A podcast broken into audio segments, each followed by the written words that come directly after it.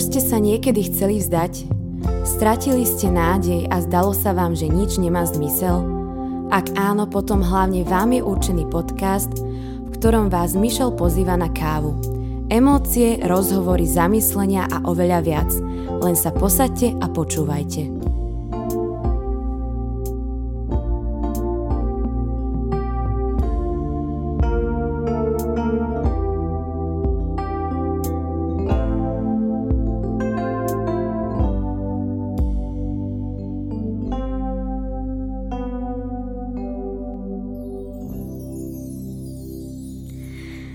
V živote je veľa vecí, ktoré musíme robiť bez ohľadu na to, či sa nám to chce alebo nie. Vstať z postela napríklad, to sa nie každému a vždy chce, najmä pre nás, ktorí nie sme práve ranné vtáčata a nechce sa nám objímať celý svet hneď po prebudení, ale musíme to robiť. Taktiež musíme si plniť svoje povinnosti, či už pracovné alebo okolo domácnosti, platiť účty, a keby som to mala všetko zrátal, tak by to asi trvalo hodiny a hodiny, ale minule som tak premyšľala, že aké veci alebo čo nemusíme robiť. A to, k čomu som dospela, sa dozviete práve v tejto časti podcastu, ktorú som nazvala, že veci, ktoré robiť nemusíme.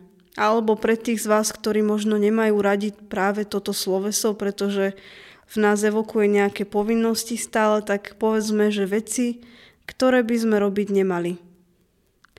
Ako prvý spomeniem asi hnev. A taký, že povedzme to tak, že nemusíme vyliať všetok svoj hnev.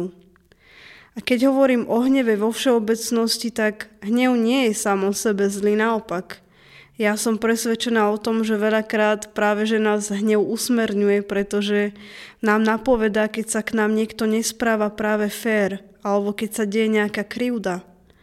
Alebo sa môžeme hnevať aj na veci vo svete, že sa deje nespravodlivosť, že mladí zomierajú úplne nevinne a zbytočne, že je ubližované deťom.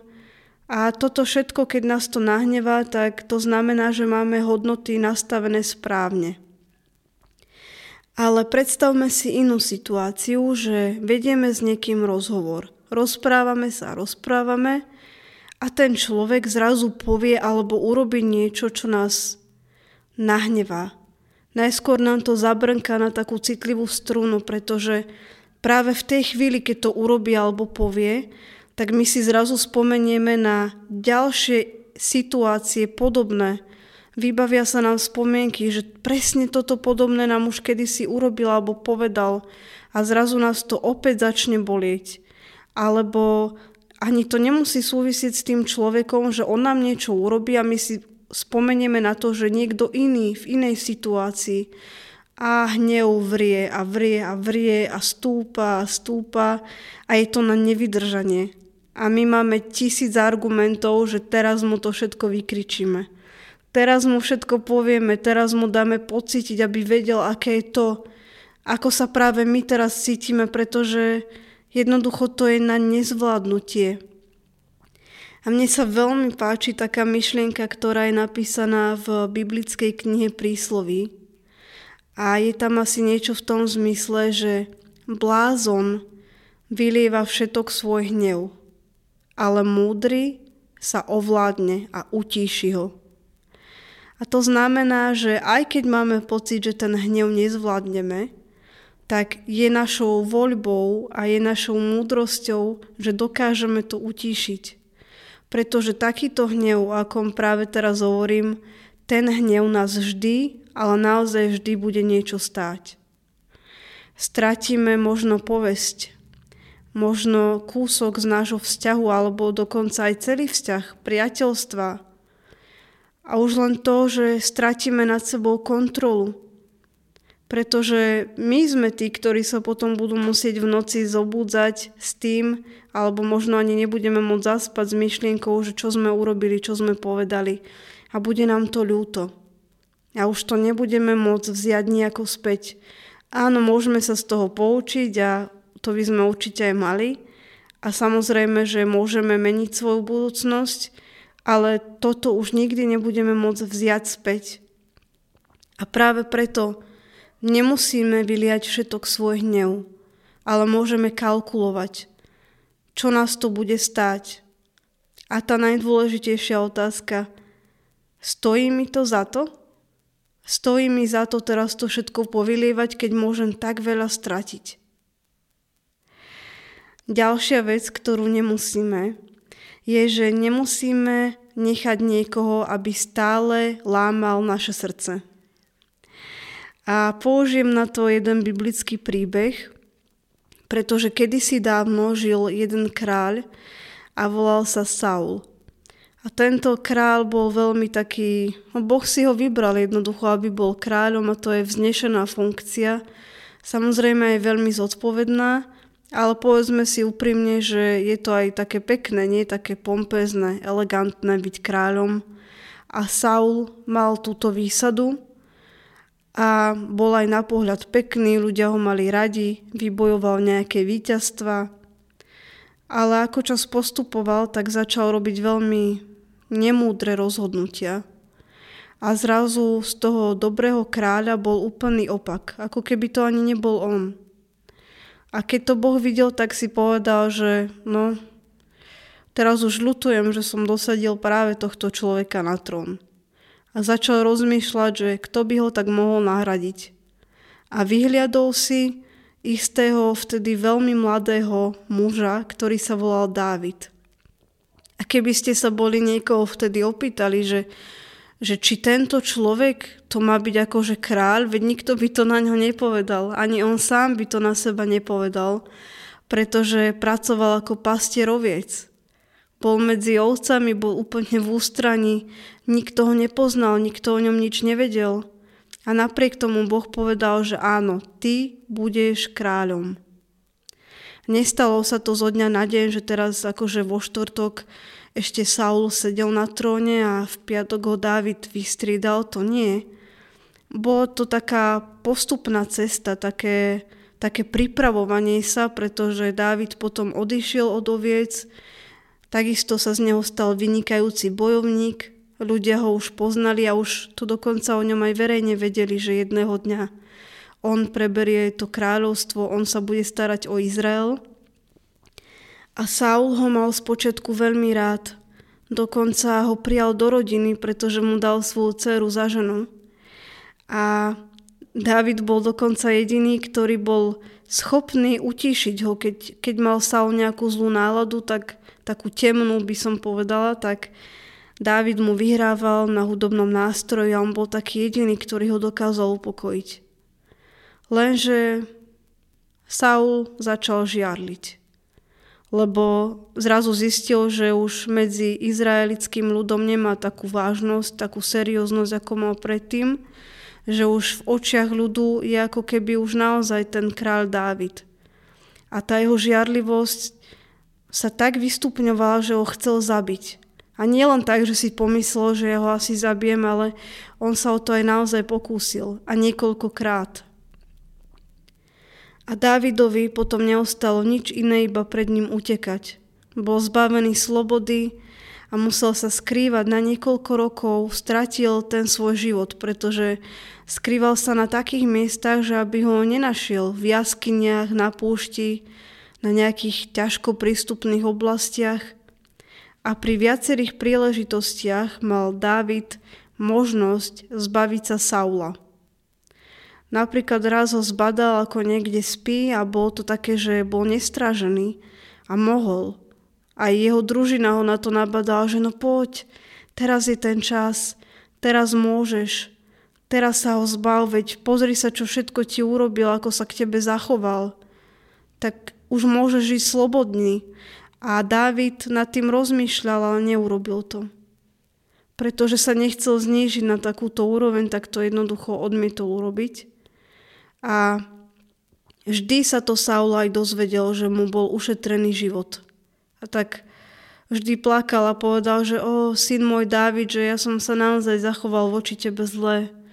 Naozaj som sa nesprával dobre, odpust mi to, už to viacej neurobím. A myslíte, že to aj dodržal? Žiaľ nie. Opakovane, opakovane toto urobil, že sľuboval, plakal, ale nikdy nič nedodržal. Aj naposledy, keď toto slúbil, tak zase pri tom plakal a Dávid ale už poznal jeho charakter. Poznal to, aký je na základe rôznych skúseností a neostal pri ňom. Hoci mu sľuboval, že môže, že už bude žiť v bezpečí, tak Dávid sa napriek tomu rozhodol od neho zase utiecť a ísť do bezpečia. A keby tam bol ostal, keby bol uveril tým falošným sľubom, tak by to možno neprežil, alebo celkom určite, pretože mal pravdu. Zase raz Saul ho chcel zabiť. A ja myslím, že mnohí z nás zažili také chvíle, keď niekto nám niečo sľuboval. Mali sme možno zlomené srdce a teraz nehovorím len o takom romantickom zlomenom srdci, o akom sa spieva v piesňach, pretože srdce nám môže zlomiť ktokoľvek. Nemusí to byť len v takomto vzťahu, hoci môže, ale môže to byť aj v priateľstve, dokonca aj v zamestnaní, kdekoľvek. Niekto nám zlomil srdce a my sme sa z toho spametávali a spametávali a ten človek prišiel a povedal, že už to neurobím, urobil som hroznú chybu, už som sa polepšil a my tomu uveríme a zase si dáme dokopy to svoje zlomené srdce a zase sa o niečo snažíme a opakovane a opakovane. Ale nemusí to tak byť. V Biblii opäť použijem niečo, čo je napísané v prísloviach a toto je veľmi, je to taká moja obľúbená veta alebo myšlienka, ktorú si pripomínam veľmi často, v ktorej sa hovorí, Boh tak hovorí nám, že nadovšetko si máme chrániť svoje srdce, pretože z neho vychádza život. A je to veľmi vážne, keď je tam napísané, že nado všetko. Pretože Boh vie, že naše srdce je veľmi citlivé a je to úloha, ktorú nám zveril. Úloha, ktorú nám dal, aby sme boli v bezpečí, pretože Áno, my sa dnes nenachádzame v takej situácii, ako bol Dávid, že musíme pred niekým vyslovene utekať fyzicky, že, že by sme potrebovali nejakú ochranu alebo družinu. Ale emocionálne sa máme udržiavať v bezpečí.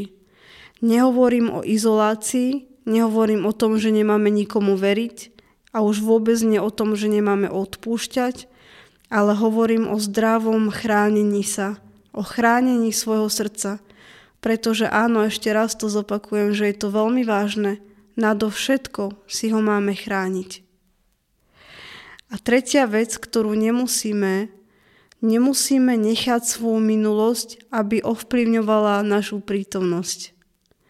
S tou minulosťou je to naozaj veľmi zložité, pretože všetci sme si niečím prešli, máme tom svojom nejakom ľudskom príbehu kapitoly, ktoré by sme odtiaľ najradšej vyškrtli. Veci, za ktoré sa hambíme, to, v čom sme zlyhali, veci, ktoré sme nedotiahli do konca, ale to, že to tak bolo kedysi, ešte neznamená, že teraz máme byť toho otrokom a že máme nechať, aby nás to definovalo stále. Ja napríklad som kedysi bola taký človek, že som nič nedotiahla do konca. Absolútne nič, čokoľvek by ste sa ma spýtali, ja som tak veľa vecí chcela. A nič som nedotiahla. Založila som si blog, na ktorom vyšlo až tri, teda vyšli tam až tri články, alebo rôzne také iné nápady som mala, námety a čo ja viem čo. A musím povedať úprimne, že som sa veľmi bála ešte za mojich školských čias, že keď budem takto sa správať v zamestnaní, že asi budem neskutočne nezodpovedná. Ale opak sa stal pravdou, že stal sa zo mňa, vďaka Bohu, veľmi zodpovedný človek. Pretože som nenechala tú nálepku z tej mojej minulosti, aby ma definovala doteraz. A možno si poviete, že toto je nič. Áno, v podstate sú oveľa vážnejšie veci, ktoré sa nám v minulosti mohli stať nálepky, ktoré sme si dali my alebo ktoré nám dali ostatní. Ale ako poznám Boha, tak On jediný je ten odborník, s ktorým môžeme vykročiť na novú cestu, na nový začiatok.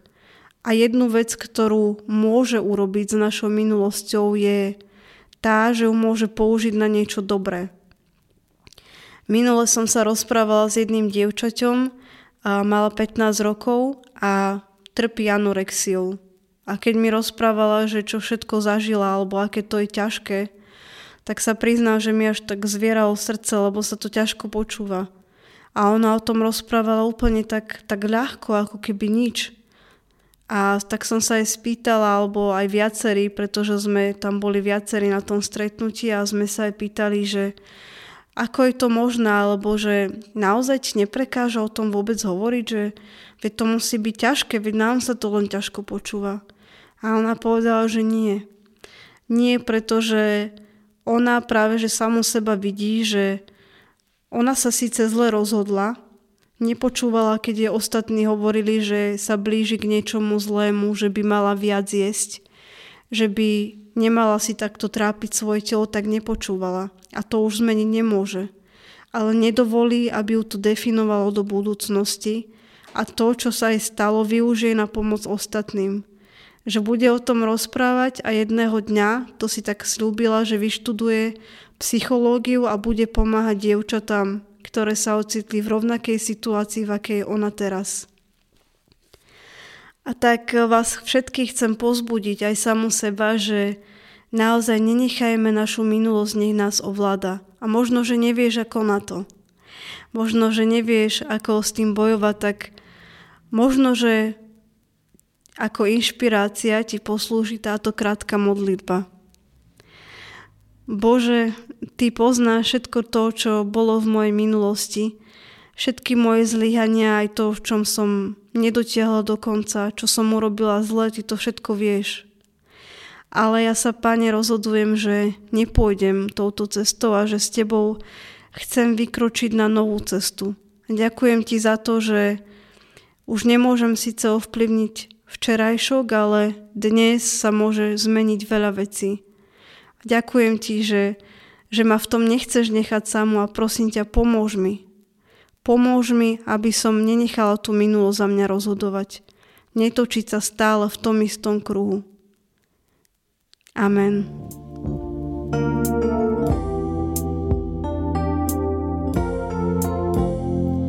Sme radi, že ste si vypočuli podcast Na káve s Michel. Tento podcast podporuje Evanielická církev metodistická, zbor Víťazstvo v Trnave, ktorého súčasťou je aj Michel. Veríme, že vás oslovil a v blízkej dobe vás pozývame vypočuť si ďalší diel.